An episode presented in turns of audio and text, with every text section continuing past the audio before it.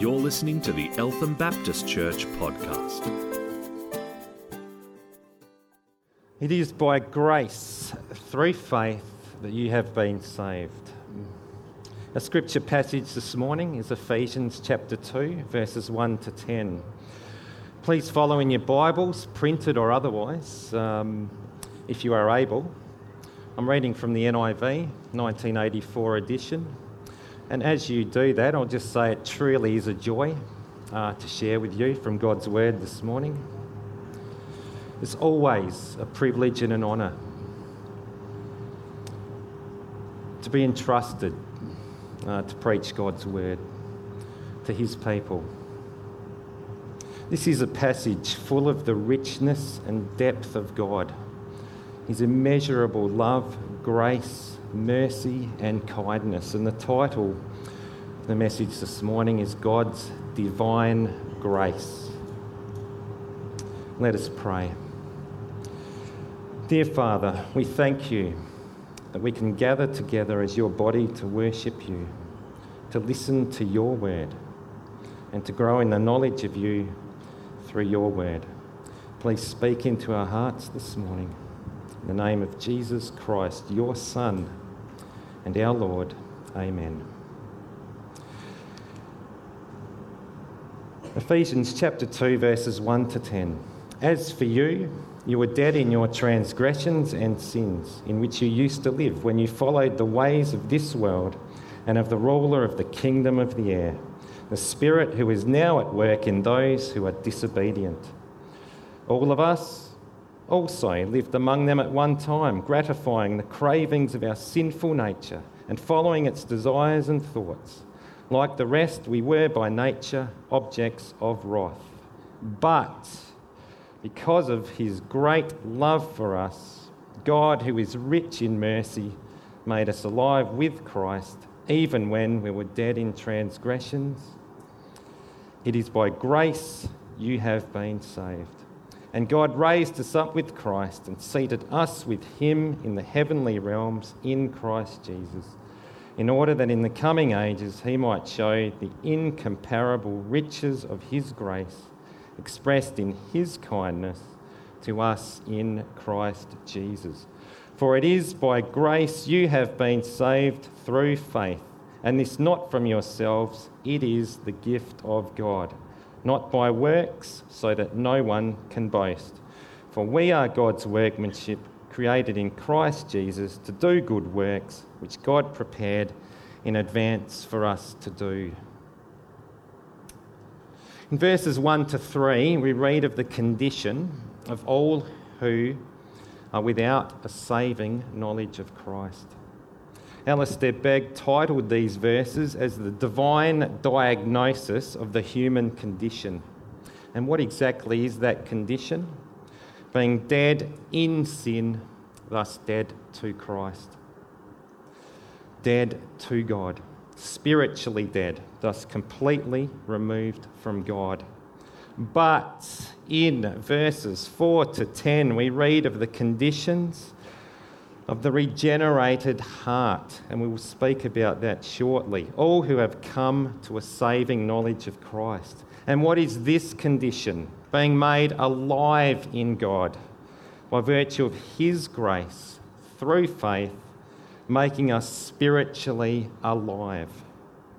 Our focus this morning will be on verses 1 to 3 and 5 and 6.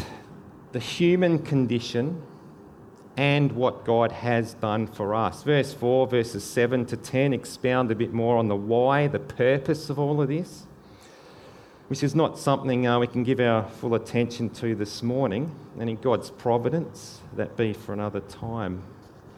But just briefly, we def- may define regeneration, a word that you'll hear a bit of, as an act of God in which the believer is indwelt by God changed and enabled to understand spiritual things. An awakening, as such, a quickening of the heart to respond to God and understand things of God. And this is important to understand as we look at this passage. Because as we see God's word, the truth of God's word, There's nothing in this human condition that can, in and of itself, come to a saving knowledge of God. It is God Himself, by His grace, who opens our eyes and brings us to an awareness that otherwise is impossible. Just as it was an act of one man that brought sin and death into this world, it must be an act of God to bring redemption and life. Verses 1 to 3. Let's look firstly at this sinful human condition. And let's be honest, it doesn't make for pretty reading. But Paul doesn't intend that we wallow in shame and guilt, but to clearly remind us of the gravity of what it is to be without Christ. And it is horrible, it's devastating, it is real. That is our natural human state without Christ. And we can see this in uh, six points as we read through these three verses. Number one, spiritually dead. Secondly, wandering the wide road, walking in the darkness of the evil one, disobedient, degenerate, deserving of due punishment. You were dead in your transgressions and sins. And that brings us to our first point spiritually dead. Paul is talking of a spiritual death here, not a physical one. But as John Calvin puts it, it is a real and present spiritual death. Complete separation of the soul from God. Sin is the cause of this spiritual death from birth. We are born separated from God into sin and live as dead and as such unable to communicate with the living God. In Romans 6:23 we read, "For the wages of sin is death." Simply devoid of spiritual life eternally until we partake in Christ. And as one commentator put it, we are separated from God, blind to his beauty, deaf to his voice, unable to comprehend divine truth, unable to please Him, unable to escape from this position. And as sure as Lazarus was physically dead, as recorded in the Gospel of John, only Jesus could and did raise him bodily from the grave. And as sure as Jesus himself physically died, only his Father could and did raise him from the dead. It is this same regenerative power in that only He, by His grace, can regenerate, bring alive a spiritually dead soul. Only He can bring life where there is no life. Transgressions and sins, mentioned here in verse 1, basically mean the same thing. Transgressions being those lapses, those missteps, stumbling, falling over, and the sins being the inherent shortcomings, missing the mark, falling short. Romans 3:23 For all have sinned and fallen short of the glory of God. Point number 2, when you followed the ways of this world, we could say that is wandering the wide road, and a very wide road it is indeed. Wandering with the masses, drifting with the current, following the crowd, embracing and living by the world's standards and values, following the lifestyles and thinking of worldly people, just living in deadness to God and the things of Him. But let us be reminded that worldly is not godly, and godly certainly is not worldly. As one commentator puts it, the world is a satanically organised system that hates and opposes all that is godly. So, no matter how subtle or hidden, it is there in all its pervasive and insidious evil, opposition to God, all that is of Him. Make no mistake, if it's not in God, it's not of God and therefore opposed to God. And of the ruler of the kingdom of the air. Point three, walking in the darkness of the evil one. The evil one, Satan. The ESV, English Standard Version, translates this as the prince of the power of the air. In 1 John 5:19 we read the whole world is under control of the evil one. So this is his domain, albeit under the sovereign provident purposes of God. Without Christ, we're all in the clutches of this ruler, this prince, and follow in opposition to God, whether it is known, fully known, whether we fully know it or not. The Spirit who is now at work in those who are disobedient. Point number four disobedient. Human condition. His work is real and present. It is not active, it is not passive, but in direct opposition to that of the Holy Spirit. As we read, for all have sinned and fallen short of the glory of God. And if that is the case, which it is, a remedy is needed in order to be brought back to God's presence in all of His glory. As one commentator puts it, we are not equally depraved in our sin, in the manifestations of our sinful nature, but equally dead, nevertheless, and equally in need of redemption. All are guilty, all are in need of redemption gratifying the cravings of our sinful nature and following its desires and thoughts. In the King James, we read fulfilling the desires of the flesh and of the mind. So, point number five is degenerate.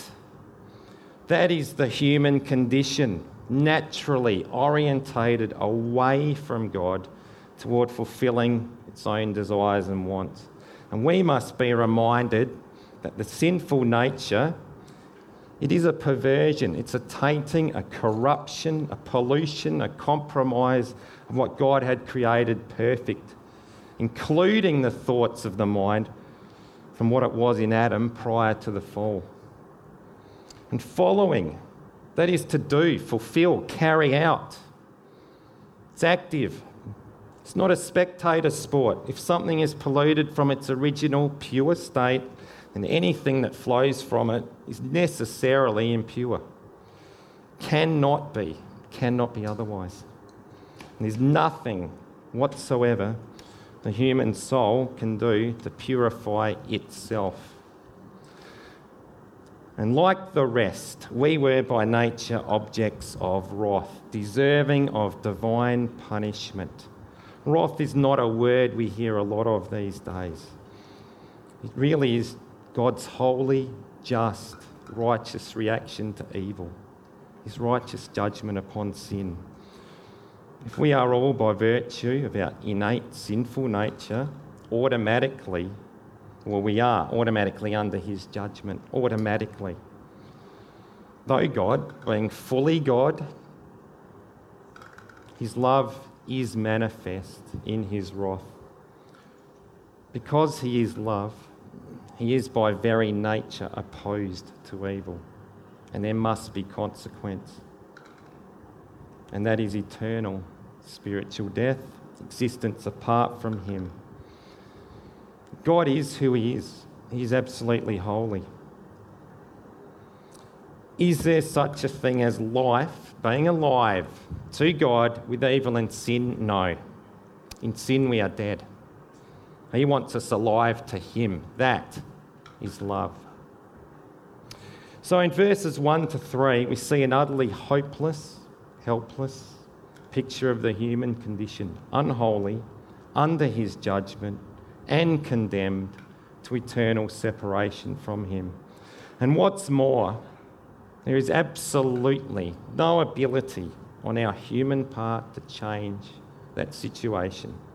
No redeeming features that warrant exemption, no power to reach God's glory. Paul, the Jew of Jews, he realised that even with his impeccable standards of upholding the law, could not come close to reaching God's glory no merit in us that is deserving of anything else, no escape. But God, but God. Verses 5 and 6, the spiritually alive condition. We may call this the new condition in Christ. By His grace alone, through faith alone, we are no longer condemned. Romans 8, chapter 1 Therefore, there is now no condemnation for those who are in Christ Jesus, because Christ Jesus, through Christ Jesus, the law of the Spirit of life set me free from the law of sin and death. He died, was buried, and on the third day rose from the dead to once for all defeat this spiritual death that through him eternal life, not death, is provided for all who would believe. That is grace. That is grace. Unmerited, undeserved, amazing grace. The spiritually regenerated condition, being alive in God, is seen in three things God has done for us in these verses. First of all, He has made us alive with Christ. Alive with Christ. There's only but one remedy for death resurrection. Only God has the power to raise anyone physically or spiritually from death. And He has done it in Christ through His physical resurrection he has resurrected believers' hearts from the dead and indeed can resurrect the hearts of unbelievers from the dead. The message of the cross, sure we've all heard this, is foolishness to those who don't believe because it is impossible to grasp, makes no sense. But the power of God to us who are saved. As stated earlier, it requires God Himself to bring redemption and life where there is only sin and death. Only He can do it. And in Christ, He has done it for all those who would believe. Second point God raised us up with Him. Christ was dead and buried. Christ was made alive, raised, ascended, and seated by the power of God. He raised us from spiritual death, sins being pardoned, and as in John 10, verse 10, we read, He has come to give us life and life to the full, its fullness in Him. That is the promise. And thirdly, God has seated us with Him in the heavenly realms, the unseen world of spiritual reality. Unseen, nevertheless real. There are still things necessarily that remain unseen for God's good purposes. Heavenly realms are real. Ephesians uh, chapter 1, verse 3, we read, Praise be to the God and Father of our Lord Jesus Christ, who has blessed us in the heavenly realms with every blessing, spiritual blessing in Christ. Verse 19, 20 of the same chapter.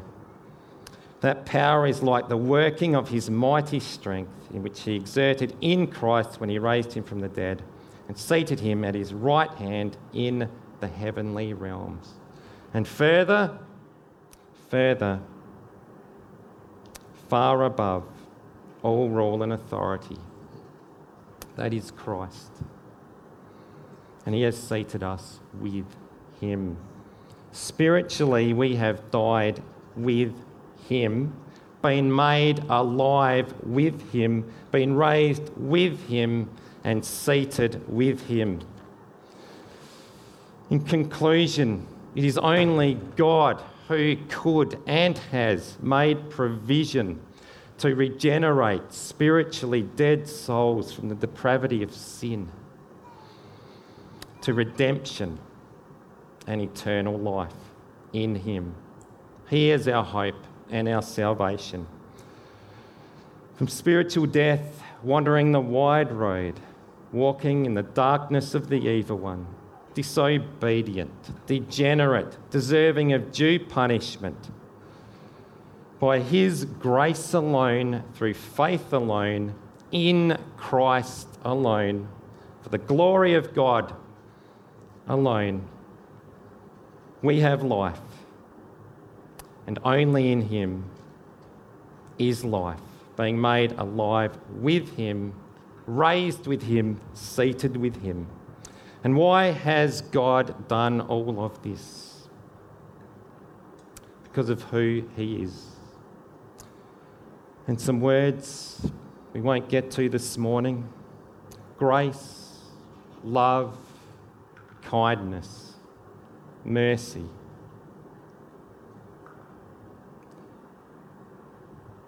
It's because it is who God is. Let us pray. Dear Father, we thank you for your word, your revelation of yourself to us.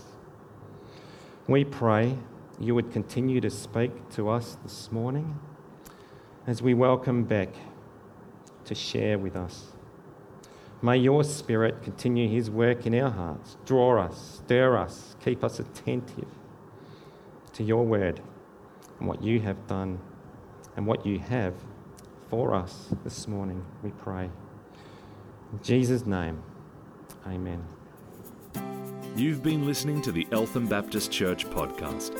If you'd like to hear more or simply pay us a visit, go to www.elthambaptist.net.